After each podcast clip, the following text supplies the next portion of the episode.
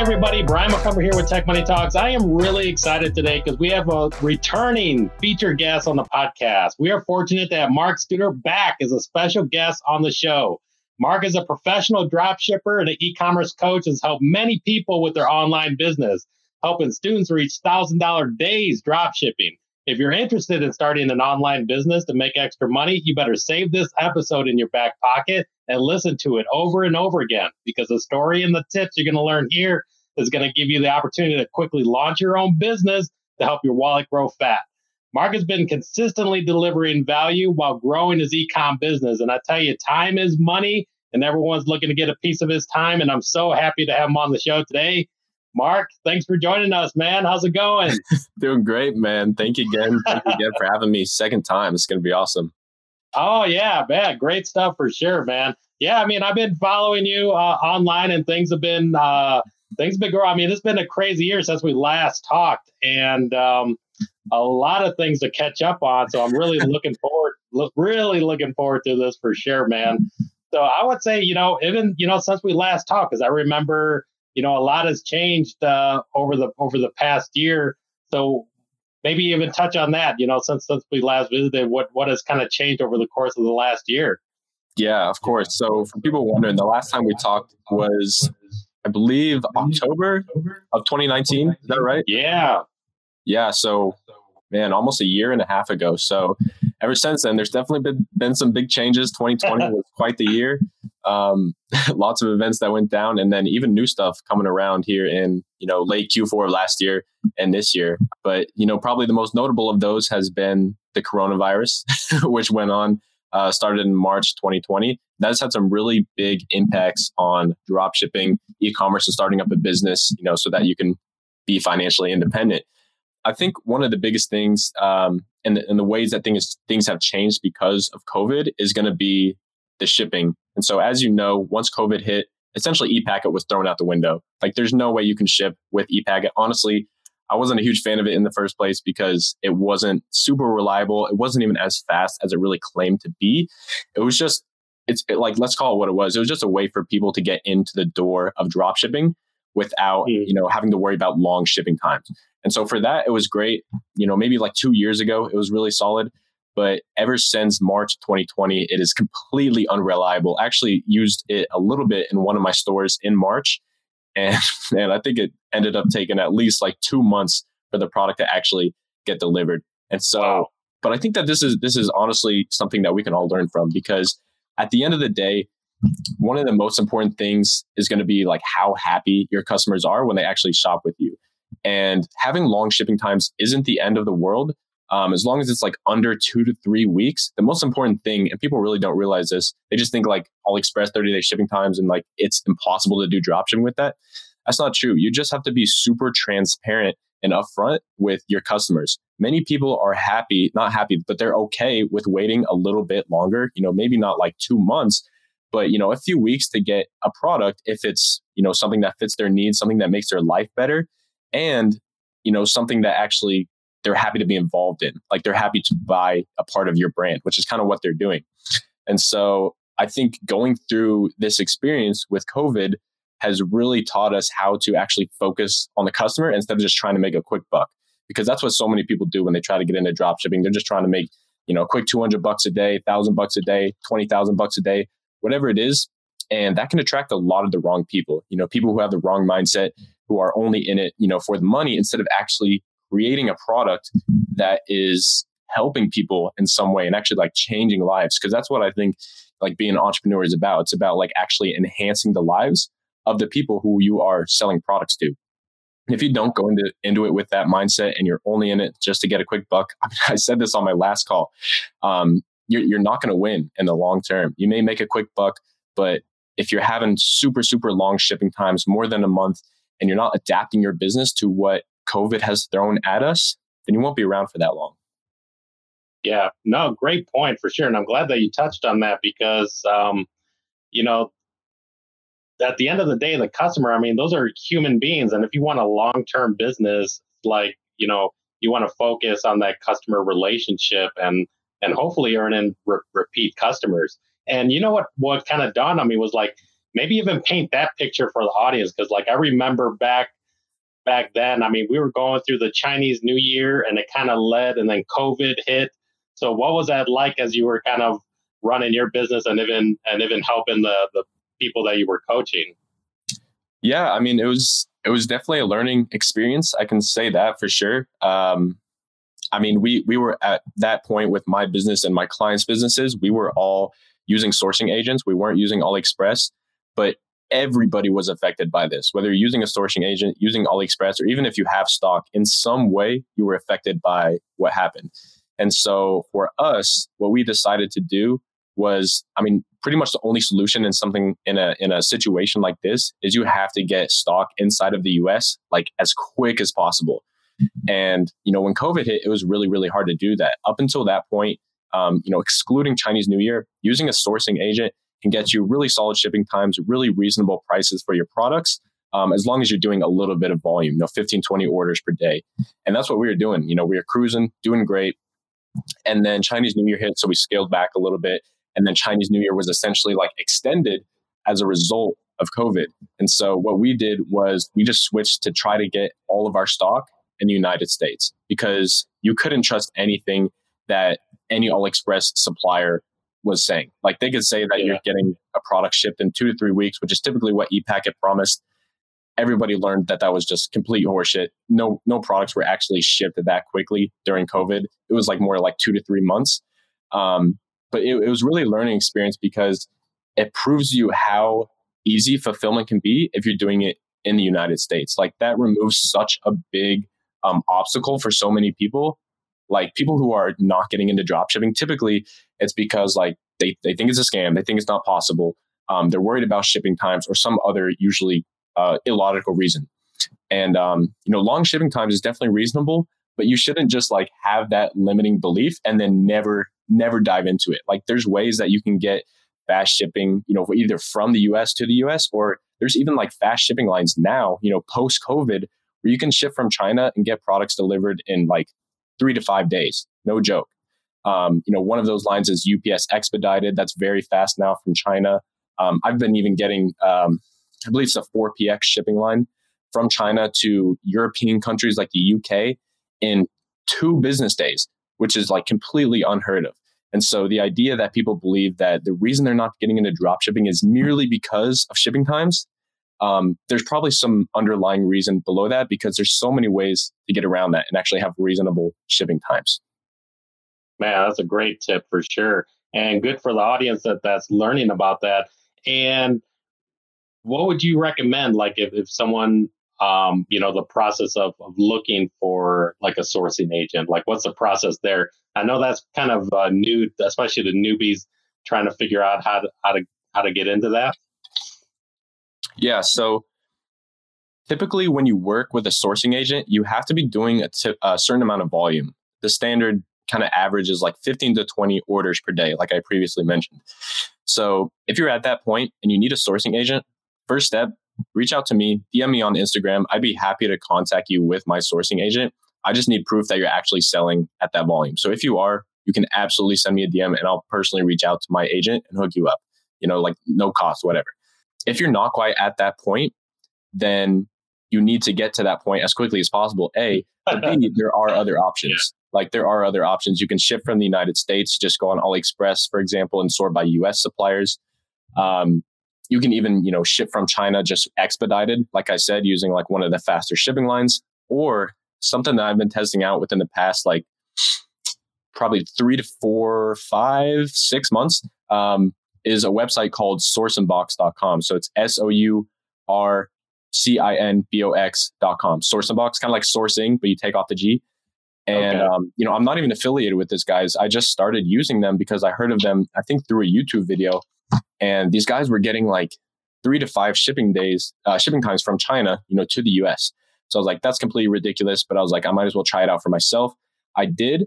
And what's cool about uh, Sourcinbox, there's no MOQ. You don't have to be doing any amount of orders per day. You can be doing one order per day and you can work with these guys. So maybe after I say this, we can uh, we can work out some sort of affiliate relationship.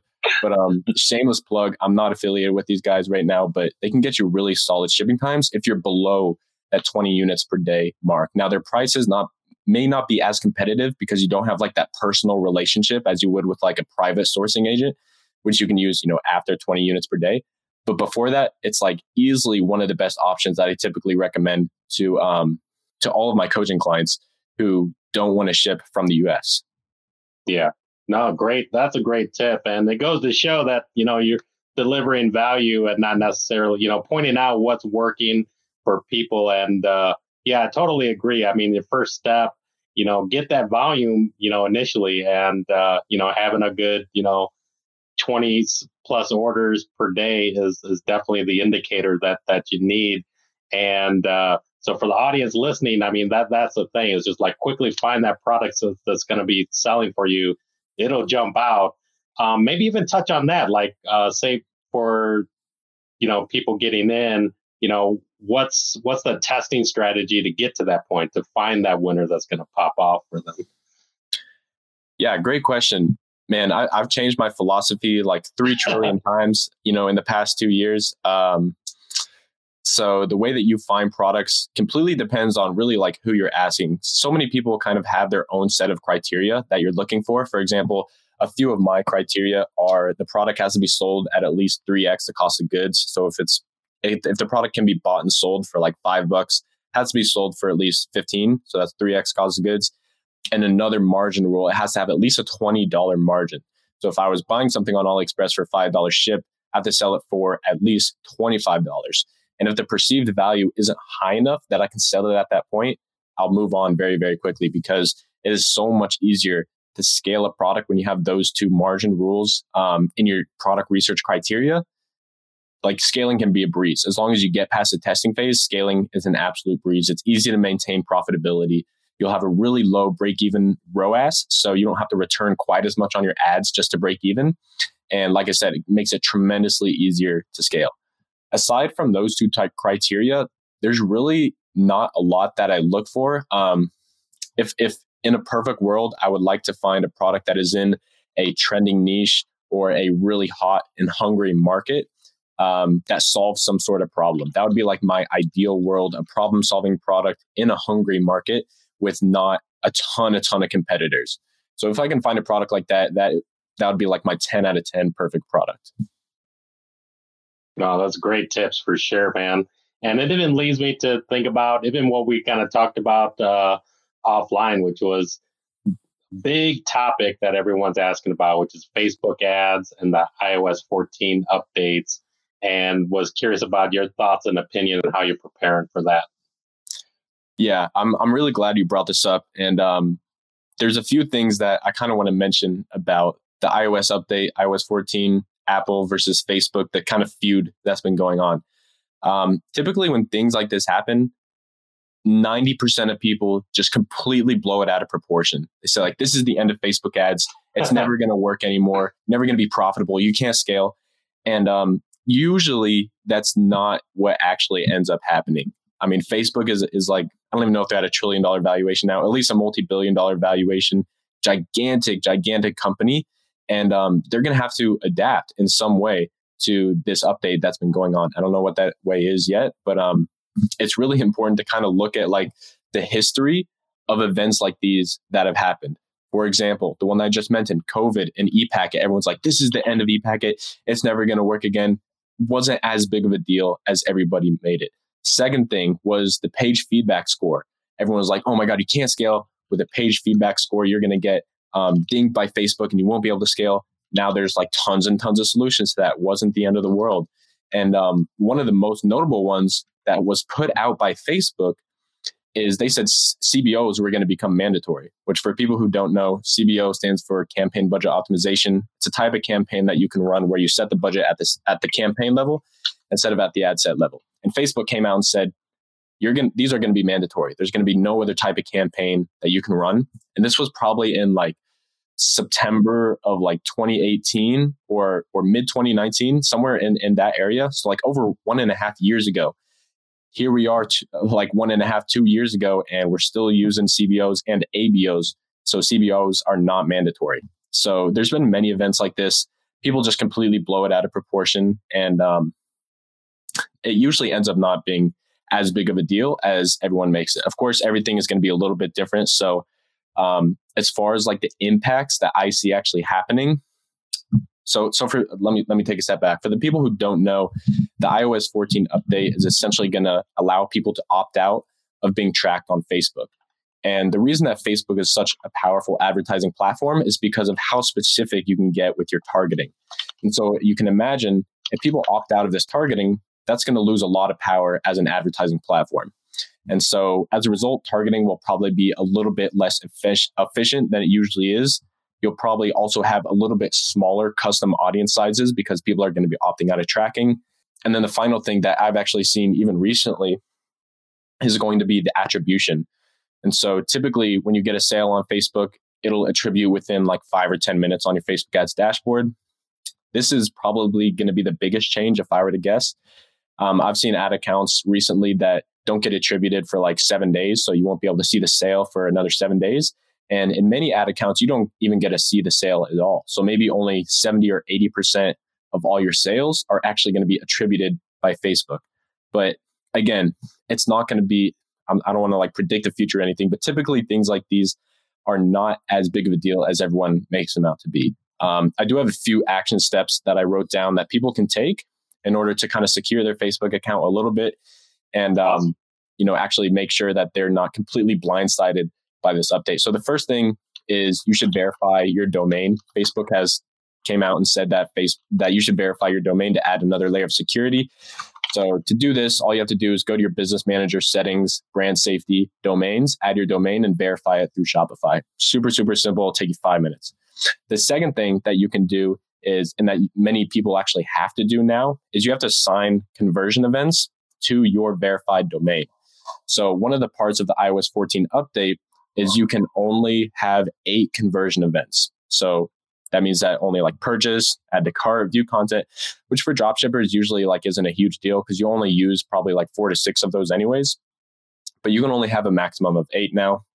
And all you have to do is, again, go into your business manager settings and to your audiences and events manager and simply add all these co- conversion events and assign them to your domain. So those are two things that are completely new and you have to do. Uh, you don't have to do, but I really recommend that you do to kind of secure your Facebook account just a little bit. And um, again, like everybody who is watching this, um, who has the intention of starting a business or already has one, um, you're an entrepreneur. And entrepreneurs are people who solve problems. If this is something that you're completely freaking out about, entrepreneurship may not be the right thing for you because problems problems occur like they happen and you have to be able to you know solve them in a unique creative way or adapt. And if you don't then you're going to die and your business will fail.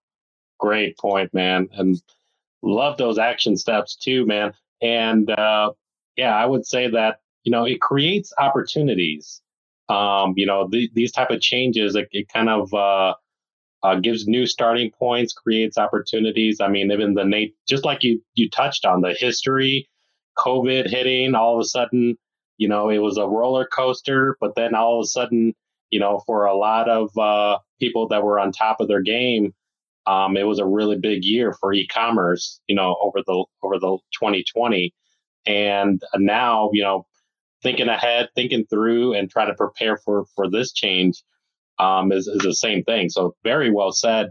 One of yeah, the I things really that, quickly, really quickly, yeah. Brian, I don't mean to interrupt. I want to add something to that because so for me, 2020 was my best year ecom wise. Did my best numbers, most profitable, made the most amount of money.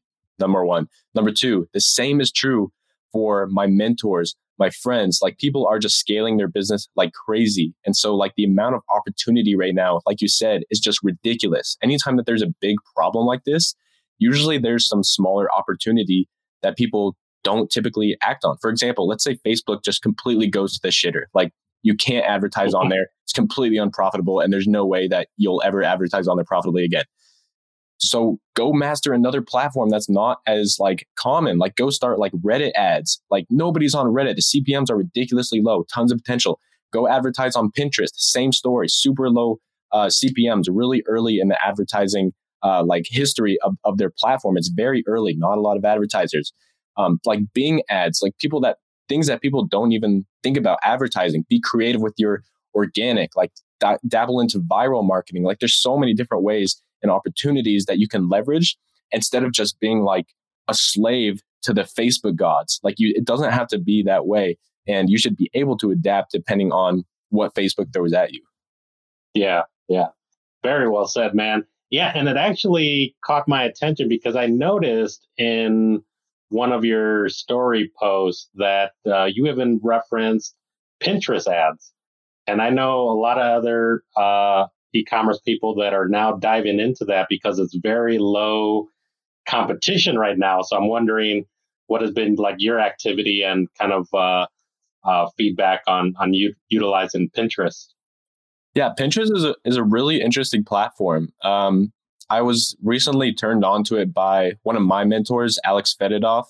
Um, he has a program that I was a part of at the time, and he scaled a beauty product to like $20,000 per day within two weeks. Now he has like a, a, massive ad budget. And so it was okay for him to do that with no issues. Maybe for beginners, probably not the best move. Um, but of course, like this completely piqued my curiosity. At the time, I was really going through the ringer with Facebook. I was getting everything that I possibly had disabled or shut down to some extent. Eventually, I got some of it back, but I was really going through it. And I was like, you know what, man, I'm just going to try Pinterest. Let's see how it goes. And um, so, a few things about Pinterest specifically, it is like an early platform. If you look at like the the history of a social media platform, typically the early days you'll have super low CPMS because there's a lot more users than advertisers. Um, as a result, a lot of these people on the platform are probably going to be less qualified to purchase from you. So, for example, I ran a product on Pinterest. My CPMS were less than a dollar. Um, my cost per click was less than 10 cents on average. And so I was getting like thousands and thousands of visitors to my store every day. And I don't, I don't think I got a single purchase on that product. Um, so you can have like really, really good, and like I know how to set up a website, my conversion rate, like everything was in place.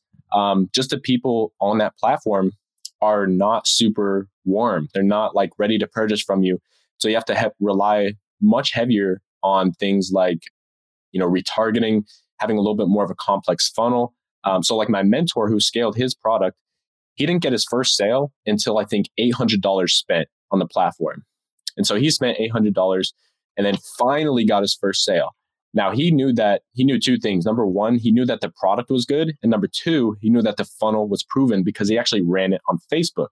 So, one of the best ways I think you can utilize this platform if you want to take something that is already proven to sell and then bring it over to Pinterest. Because if you don't have something that's proven um, and you bring it to Pinterest, you'll probably get really frustrated. So you'll probably you know spend a few hundred bucks, few thousand bucks, get like thousands and thousands of visitors, and get um like one add to cart, like five like five add to carts maybe.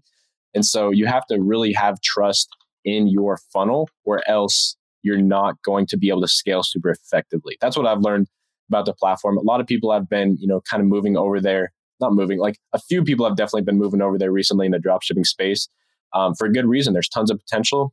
Uh, again, my piece of advice would be to find something that's proven to sell. And um, second piece of advice would be to um, just expect that you're not going to get a whole lot of sales in the beginning and you need to be much more patient. Whereas if you launch something on Facebook, you can get sales the same day, you can scale the next day. With Pinterest, it's not quite as likely. Um, one final thing about Pinterest is you have to really choose your demo, the product based on the demographics of Pinterest. So Pinterest skews very heavily female and very heavily um, like 25, 35 plus. So you need to find a product that aligns with that market. As I said, my mentor who is scaling the product, he chose a beauty product. That's like perfect perfect for the demographic on Pinterest. So you don't want to go on there and sell like and sell, you know, you know, beard related products or like super strong male products like tools and things like that. won't have as much success. So definitely try to align yourself with the demographics. Like Facebook, you can sell anything. You can sell any product imaginable because it's there's so many users and there's so many diverse users that it's pretty um, it's pretty like average based on compared to Pinterest, where it skews very heavily female and 35 plus. Mm-hmm. Yeah. No, a lot of great points. And, and I like what you said about, you know, proving it out first. So if, if you have a, a proven product that, that you have, you know, selling as you're advertising through Facebook, uh, see how it performs on on Pinterest because you can get those low CPMS. And um, yeah, just like you mentioned, I mean, it's it's a, a newer ad platform, which yeah m- makes it a good reason to you know be patient, be willing to learn. But you know, also on the flip side, you know, it's just like you know mastering Facebook ads, you know, like four years ago, all of a sudden you're getting you you know you're getting things. It's it's an opportunity uh, that that's opening up, and seems to be a lot of people, uh, you know, switching over to that, uh, which is pretty cool. So thanks for thanks for sharing that information. And we see some comments coming in here. So along the way, we'll even uh, talk to the audience, people that are uh, that are. Feel free to ask your questions because this is live. So there's even one question. Ecom Journey said, "Yo, Mark and TMT, what's up? And are you looking for people to join your team, Mark?" Um, depends what you have to offer, man. I'm always, I mean, I answer every single DM that I get. Um, if you have something to offer that aligns with what I need, then maybe we'll talk. But yeah. Awesome. Yeah. And uh, maybe even speak to that. So like, are you act, are you doing like active coaching and, and what is the process like for people that do want to connect with you? Yeah. So um, aside from my own e-commerce stores, I do a little bit of coaching on the side. And so the way that it works is by the way, if you have any questions about my coaching, you want to see if you're a good fit, just send me a DM on Instagram. It's at real Mark Studer. Like I said, I answer every single DM. Um, unless you're just like a spam, then I'll delete it. But as long as you're like real person, I'll respond. Um, but as far as my coaching, basically the way it goes, I'll just ask you a few questions about your business if you have one, um, your goals, your obstacles, and if I decide that we're a good fit, I think that you could benefit from my coaching program. Then I can give you some information about how I can help, my packages, um, and the cost, of course. So if you do have any questions about that, like I said, please send me a DM. Um, but I'll be straight up with you. Like, not everybody is a good fit. I'm not just there to sell you something that you don't need. If I don't think that you have like an adequate ad budget, I'll tell you straight to your face. Um, if I don't think that we're a good fit based on like our, um, you know, your communication or based on where your mindset is at, um, you know, I won't do it. Like I'm not in the position where I need that. I just want to work with great people who have a great mindset. And um, together, like we get, that's why my clients get really good results because I'm not coaching like 3,000 people. I have always, pretty much always less than 10 to 15 people in my coaching program because I want to focus on depth and not breadth. I don't want to, you know, be a coach of 3,000 people and you know nobody gets results i'd rather be the coach of you know 10 15 people but every single person is getting some solid results yeah no that's great and uh, for those that are catching us live here i'm going to pull up uh, the screen here so one second let me pull this up and all right so we got we got mark's instagram here on on the screen pretty awesome. A couple of things, which is like Mark is actively posting. Like I would, day you posting daily on yeah uh, two to two to three times per day. I've been posting for almost two years every single day consistently. Yeah, yeah, and it shows, man. I remember when you know first connecting with you, and one of the things that that stumbled upon me is like. Uh, I remember catching the the TikTok ads. So are you still are you still doing things on TikTok? Yeah, actually, the last time I talked to you, I was just like kind of doing it when I when I felt like it, you know, just doing it for fun. Um, yeah. And then I talked with one of my social media guys, and um, he was like, "Dude, you you like you got to put in more effort on TikTok." And this was in like March, and so I was like, yeah. "All right, you know what? It's lockdown. All I'm doing is working on my business, anyways. I'm just gonna post on TikTok four times per day." And so I literally post on TikTok four times per day for probably about like two or three months. Um, and you can grow really, really easily on there. I mean, as long as you're putting out value and you're yeah. like engaging with people. Um, I grew to like 30, 40,000 followers in, in like a, a, few months. And people have done way more than that. People have grown like 10 million followers in like two or three months. So it's a great yeah. platform. Um, I repost a lot of my TikToks on Instagram, as you can see. um, but yeah, awesome. yeah, definitely. I have some fun with it. And it brings up another point, and I, that's why I wanted to bring up uh, your site here, which was like, um, I see that you're following one person, so I was wondering if you could uh, talk about that. yeah, um, so I'm following one person on my Instagram. You can click on it too. The person that I'm following is is Craig Ballantyne, and the reason why I'm only following one person. By the way, I did this in March 2020. Is before I was doing this, the only reason I was going on Instagram was to be what um, ah, I forgot who coined this term. I apologize, but I was being um, I believe an influencer whore or like an influencer junkie. And so all I was doing was just going and consuming like a bunch of content of all these influencers, and I wasn't doing anything about it. And so I was like, you know what? I'm just going to cut this and I'm just going to focus on learning from one person for an entire year. And so I'm still following one person. And I did that at like in March, like I said. So, and I plan to do it until March of this year. Like I want to do it for one year because the way that you can like learn the most about a successful entrepreneur is to go deep. Like don't just like read their book, like consume every freaking piece of content that they have, every book, every, go to every seminar that they have, like talk with them if you can, like do everything that you can at the deepest level. And you're going to get so much more out of it compared to if you were to just consume like uh, really shallow content from 30 different influencers. And so I chose Craig Ballantyne. I, I knew him for a little bit before. We actually are are a little bit closer now, so I can like speak with him on a more personal basis.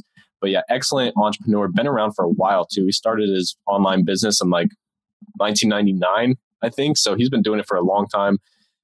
He's like a incredible marketer. So still have a lot to learn from him. But that's the reason I'm only following one person. Um, I don't waste any time on Instagram anymore like I used to um, because I'm only following one person. After I consume his content, my feed is empty. Like I don't have anything else to do. So I just close it and do something more productive. Yeah. And focus more on producing. exactly. Yeah. Yeah. Produce more than you consume. Yeah. That's awesome, man. Yeah, for sure. Yeah. That's why I wanted to share that with with the audience that are catching us live on on the live stream. And we we will be sure to share that for those that are listening. Um, we'll be sure to share that those links in the show notes for sure. And um, man, I'd say this is really awesome stuff. One of the things that that I remembered at, that you brought up, which was related to Facebook accounts being canceled. I know that seems to happen to a lot of people as well, and it it seems to kind of like just knock them out of the game. Like you know they don't try to recover or things like that. So I was wondering if you could speak speak to that. Yeah. So, like I said, in early 2020, I got my entire profile shut down. Um, which for me, this this was the first time it was happening, and so I kind of freaked out for a little bit. I was like, "There's no way to run ads. I've never like this never happened to me before."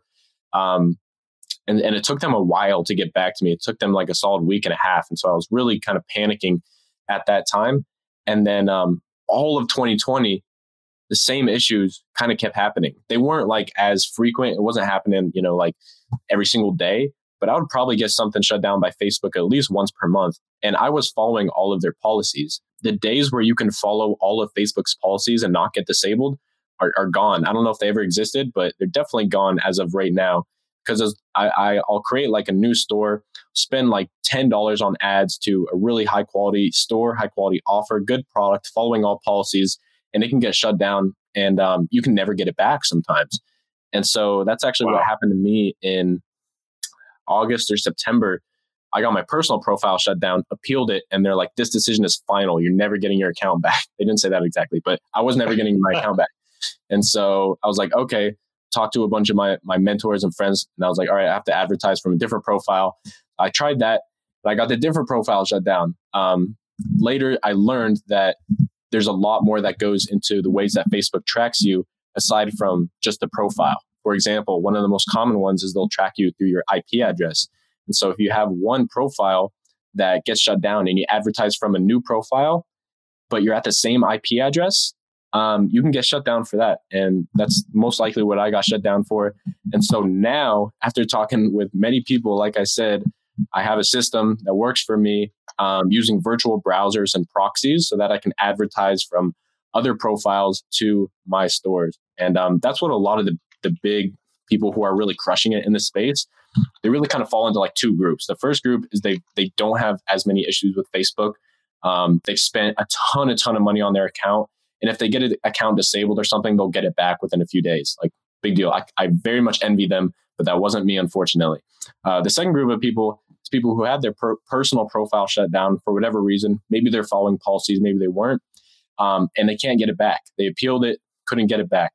And so, if you're in that position, probably the best thing to do is to invest in a virtual browser software and a um, a residential proxy, so that you can actually you know use a different profile, but not have to worry about you know getting your IP address flagged, for example. Very great tip, man. I I actually did a YouTube video on that subject, and it can get quite technical. Um, and that's why I did uh, a video on that. You know, just to how how to go virtual. You know, one to protect your your IP address, two even you know where you're connecting from, uh, and the the virtual PC and so on. So so now at this point to help put up those precautions, do you have multiple accounts that that you have in your arsenal to work with. I do, yeah. I I use uh, Multilogin for people wondering. It's a pretty common one. It's just a virtual browser software along with a, a you know residential. Uh, I believe I use a rotating rotating proxy. I believe um, so. Residential rotating proxy in combination with Multilogin. And by the way, you can't just advertise from a new profile, but advertise the same stuff. Anything that was on that initial profile is now flagged. And so if you try to run the same ads, use the same payment method, uh, use the same page, use the same URL on that new profile, you'll get that new profile shut down, you know, very quickly. So there has there has to be like no no trace between the two profiles whatsoever. It's it's a total pain, but um now I'm at the point where I have enough profiles where I don't have to stumble quite as much when you know one goes down. Yeah. And what about your thoughts on like, you know, so say like payment accounts and and addresses and things like that? You think you have to go that far as far as covering? You definitely need a new payment method. So, but there's a there's a lot of ways to get around this. Um, what I used to do is I would just order like a new uh, debit card, for example. I didn't even have a credit card at the time this happened. So I'll just order a new debit card, say I lost mine and get a replacement. Um, but then you're always kind of like playing catch up because if that one goes down, then you have to order another one. And so definitely not the best way to do that. So what you should do, ideally, you should have like a business structure and a credit card so you can get employee cards that you can use. And yeah. um, you know, many companies allow you to have like up to 99 um, employee cards. And so you can just shuffle through those if you want to, or you can invest in some sort of virtual card uh, software, such as the one that I use. Um, it's called privacy.com. You can just create a bunch of virtual credit cards. And that isn't quite as safe. The employee cards is much safer. Um, but if you need a really short term solution, privacy can definitely help you out there. Because there's also like spending limits on privacy. You can only spend a certain amount per day, per month. And um, the only way to get that raised is just like through the history that you have working with them. So you have to like work for them for like eight months and then you can finally get your your threshold raised. So that's what I use. Great tips, man. Yeah.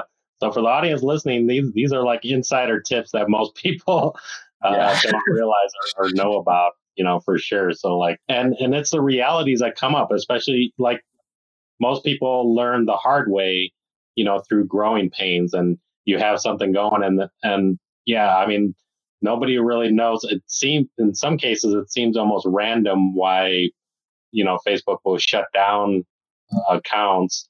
Um, they they do people, it randomly at times. They do. I've I've proven that through myself, through my friends, and through many clients. They they do often do it randomly. Yeah, yeah. So it, it's good to have that backup, especially if uh, you know if it's your business and you you know you're dependent on on that flow.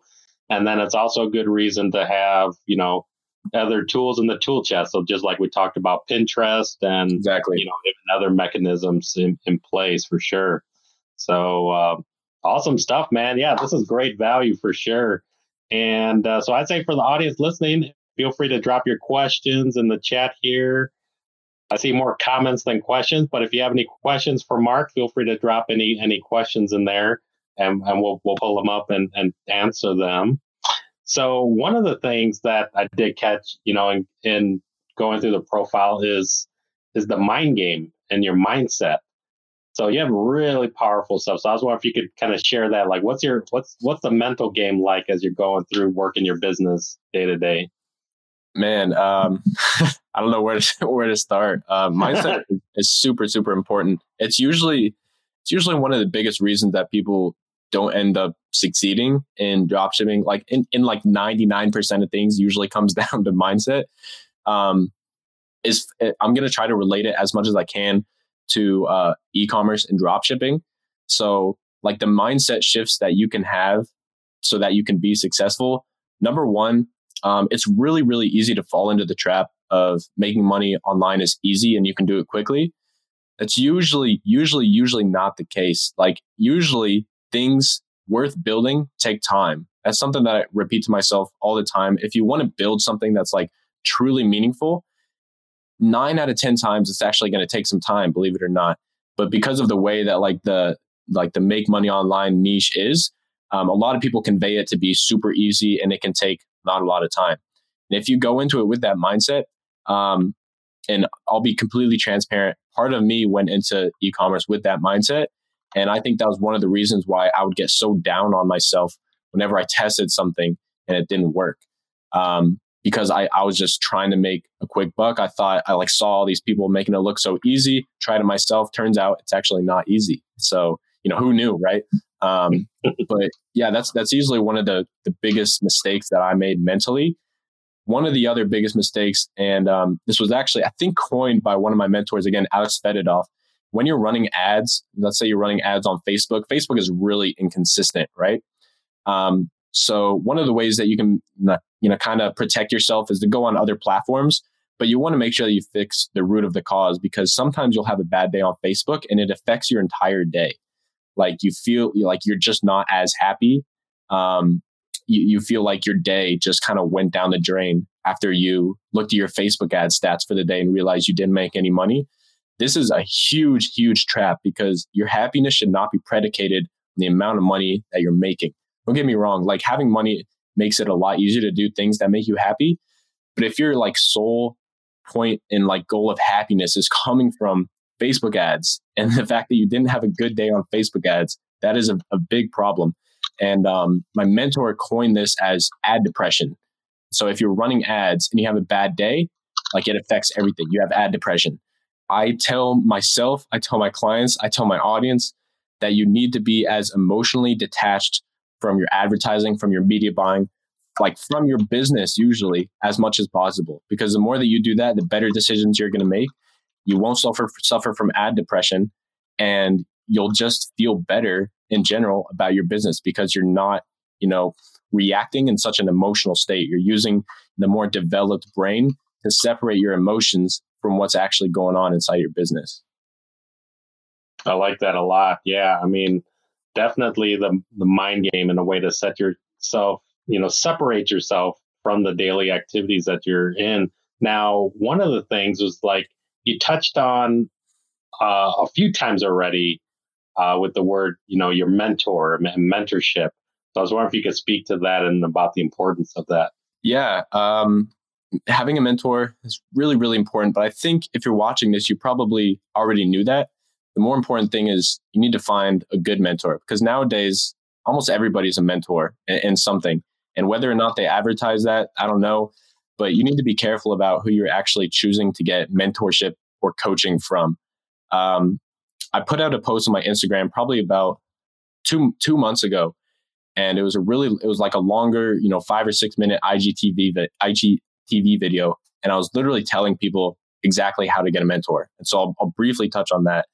So there's really two ways. You can go the hard way, aka the free way, or you can go the, the easier way, which is the paid way. So if you want to get mentored by somebody for free, one of the worst things you can do is to go DM them, go get in touch with them and say, Will you mentor me for free? Like you will probably get a 99% failure rate. If you actually want to get mentorship from somebody for free, there's not like some secret formula that you can use. Rather, what you have to do is go DM them and add value. Stop asking and go give them something of value. And if you're like, well, I can't give them something of value, I don't have anything to offer, then you're not going to make a good fit. The reason that I've gotten mentorships from like high level people for free because I DM them and said, I have this skill, you're lacking this skill, I can help you and I'll do it completely for free. There's no strings attached. If you go into someone's DMs and you say something like that, and you just go with like the giving hand instead of the taking hand, eventually over time, that will develop into a sort of mentorship and you don't have to pay anything for that. But again, that I said that was the hard way because it takes time. It ta- you have to have something to offer, ideally, and um, you have to treat it as a relationship instead of just I'm going to go get mentored for free because it's by this guy because I just DM'd him on Instagram. I get like 30 DMs on Instagram every single day, and the odds that I answer you and the odds that I answer you and say yes really really low. So go add value instead of just asking. I wish a lot of people could hear that message um, before they DM me, but that's just how it goes. So the second way, the easy way, is to to pay for mentorship. It's much much easier to do this because you don't have to go through. You don't have to waste a lot of time. Not that it is wasting time. You don't have to worry about a relationship. You can just say, "Hey, I got some money. I want to invest it in you." Now, the only really downside to this, not even downside, you just have, you just kind of have to be careful of it. Is you want to make sure that you select the right person and so there's a few things that you should look for. Number one, they should be very transparent about their results and the results of their clients. Um, number two, you should like align mentally with them. If you're on like separate pages mentally, then it's probably not going to work in the long term. And then number three is uh, you like you want to make sure that they have verified results, right? Kind of kind of what I said in point one. But I mean, I've personally been scammed by other mentors like multiple times. I get people DMing me every day who said they invested in a mentor and like they ghosted them. So in order to not fall into that trap, make sure you're actually like trying to trying to get mentorship from a legitimate, genuine person. I know it's more easy said than done, but make sure that they actually are they have verified results. They have a really good you know relationship with their current clients like some people who ask me for for coaching from me i'll just send them to my clients like i'll just say like i don't even want to like this person is feeling a little bit you know not trustworthy like they're getting not trustworthy vibes from me i'll just tell my clients to talk to them and that's like one of the best people to sell people for whatever you have to offer is have other people who have bought it and gotten results talk to them for you and so I, am super open about the people that I've you know coached and mentored, and um, that's that's who you should look for. Look for someone who's open and transparent. Um, there's a Lambo in there that may be a red flag. No, I'm just kidding. But um, yeah, that's typically what I look for. Yeah. No, great, great stuff, and thanks for sharing. And yeah, seeing comments coming in, Cole saying that's an easy way to get scammed. That's funny. Yeah, and man, I've, we got I've, some. I've gotten scammed from. It. It's no fun, no fun yeah. at all. Yeah, for sure. So it's like you know, do your homework, do your due diligence, reach out, plug into a network, and um, yeah, do all the things that that that that you can. And um, oh, one and one really quick thing, Brian, that I'd like to say. Um, yeah. So I just talked about mentors. They're not necessary. You don't have to get a mentor. Um, if you actually invest in a good mentor, it'll probably one of the be the one of the best investments you could ever make.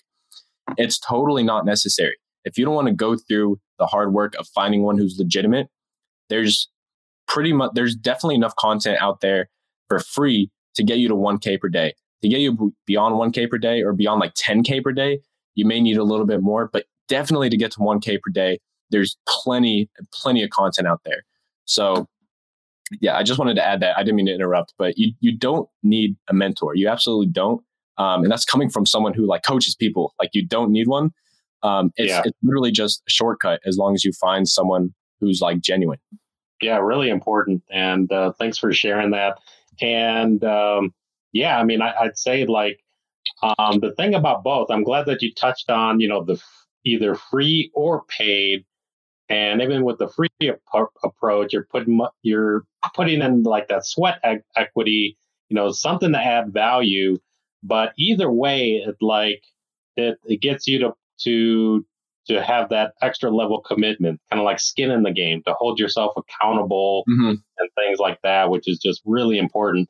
And actually, I noticed you you have been post about that too, like you know, overcoming procrastination, holding yourself accountable. You know, what are what are some things that you do there to kind of keep you going day to day?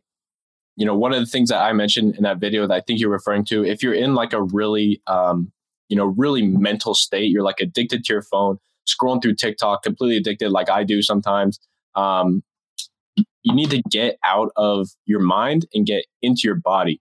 And so for me, I go and work out like immediately. I don't like I'll get off my phone as fast as I can. I'll get off of like procrastinating whatever I am doing. Typically it's super mental and I'll go do something physical. I'll go like take a cold shower. I'll go do a really difficult physical workout.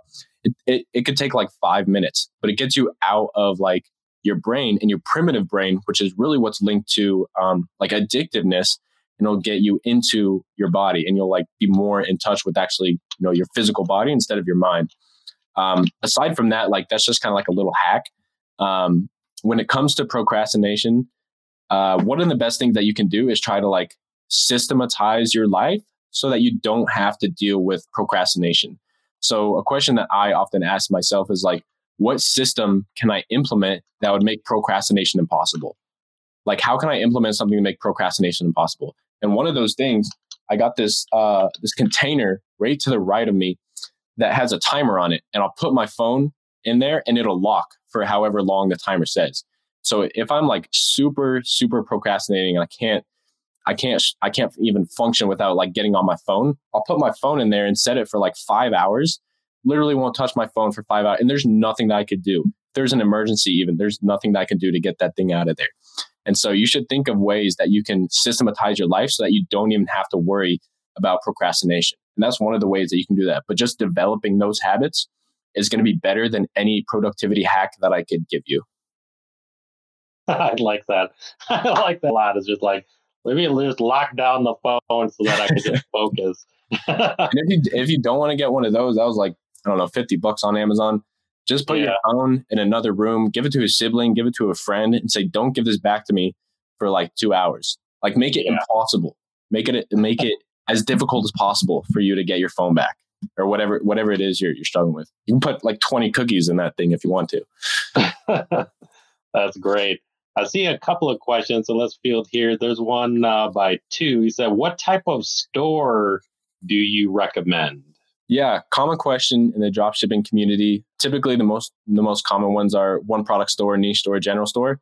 So the truth about all these stores is that they all work. Everybody has ran one of these stores. Not everybody, but all these stores have been run by somebody successfully.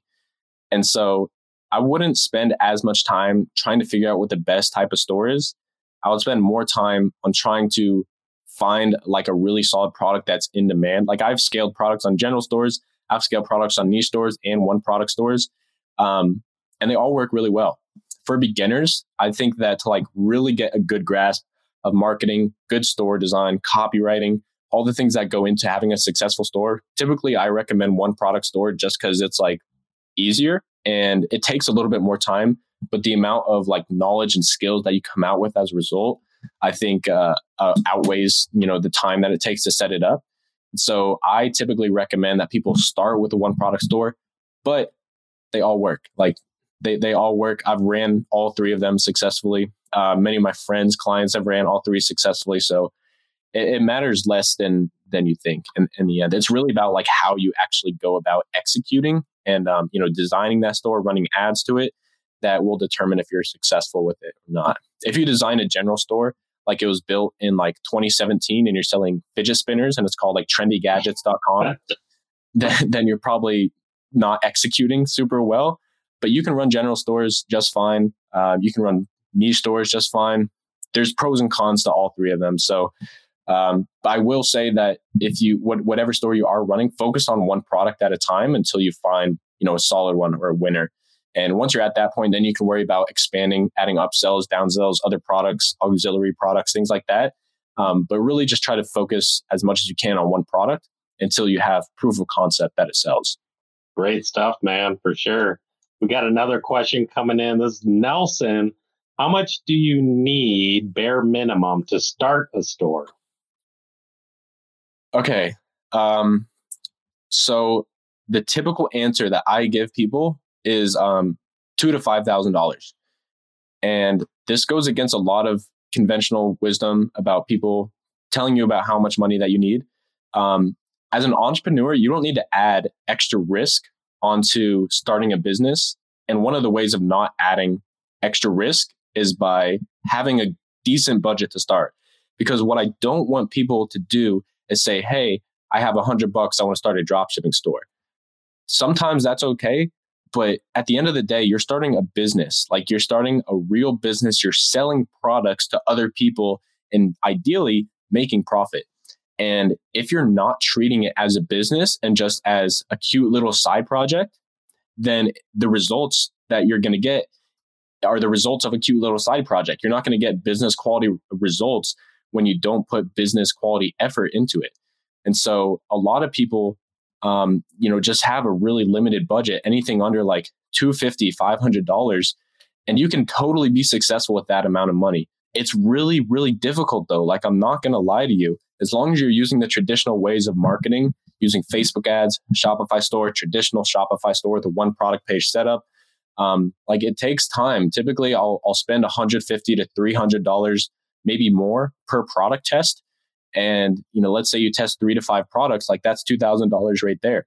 And so I like, I'd rather be realistic and give you a realistic number than try to sell you a dream that you can be successful with $100 in Shopify. So it, it, that's my opinion. It's not the most popular one. I understand that, but I'd rather just sh- shoot you straight than um, try to tell you that you only need 100 bucks to start up a 100K Shopify store.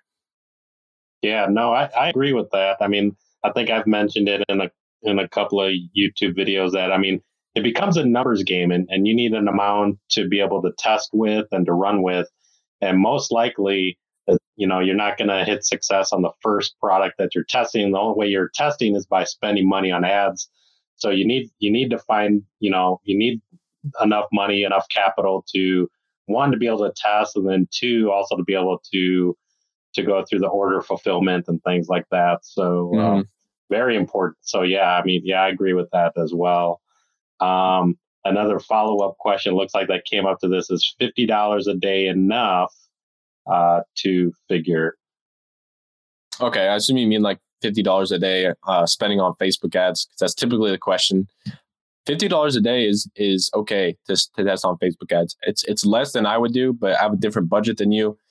If you're going to run at fifty dollars a day, I think that's totally fine. I actually recommend that to some of my clients. I would give you a, a minimum of letting it actually spend for like three days because anything under than that, you'll like overanalyze the little amount of data that you have, and you can make um, you know not very informed decisions as a result. Uh, so I would mm-hmm. let it run for at least three days, get some data, and then you can make a decision at that point whether you want to cut, scale, do something else. Awesome, man. Man, I see. Man, we could we, we could be going for hours here. I see that we're we're coming up to the end of the hour, and and I want to be respectful of your time as well. So uh, this is really great stuff, man. I'm really glad to to catch up and, and have you back on on the show. Um, so I want to give you a chance to leave some closing remarks with the audience. So I'll let you take it away. Sure. Um, for my closing remarks, I want to take it back to a few key points that I mentioned, um, just kind of highlighting what we went over. So, number one, whether it's sexy or not, mindset is probably one of the most important factors in your success. If you look at any successful dropshipper, e-commerce business owner, um, they got a relentless mindset. Like people have tested thousands and thousands of dollars worth of products before they actually actually are successful. So be persistent, don't get ad depression based on your Facebook ads and have actually an adequate amount to start. You know, treat it as a business and you'll get business results. If you treat it as a cute little side project, you're not going to get the results that you probably want. Number two, kind of with mindset two, you should adjust your expectations so that you're not super depressed every time that you don't find a winning product.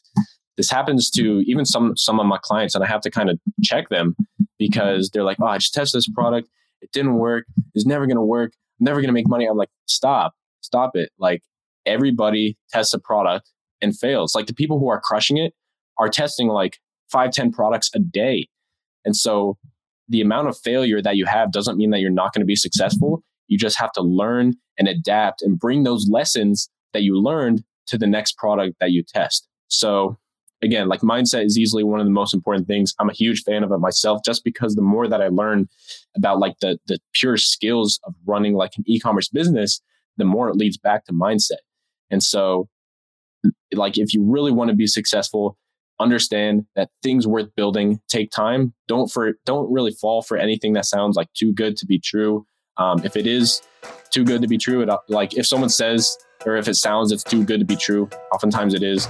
And um, adjust your expectations. Get a coach or a mentor if you can afford it. If not, go it alone. Not a huge deal. It'll take a little bit longer, uh, maybe a little bit more money depending on your results and success. That's really it. Go get them. Awesome stuff, man. Mark, man, glad to have you on the show, brother. Yeah, thank you again for having me. This was awesome.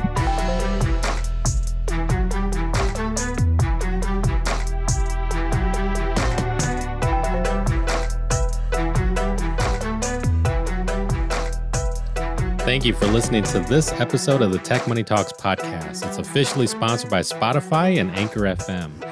Tune in every weekday to Ask BMAC on Tech Money Talks Live. It's at 2 p.m. Central every weekday on YouTube or Facebook. Simply go to youtube.com slash techmoneytalks or go to facebook.com slash techmoneytalks. If you want to learn how to make money with no money, then go to dropshipbyphone.com. Go to dropshipbyphone.com. Be on the fast track to starting your own business. You can work with me personally. It's my dropship funnels done for you service. I work with you one on one to build your own store and get your very own sales fast in dropshipping. You can go to dropshipfunnels.com to find out more information.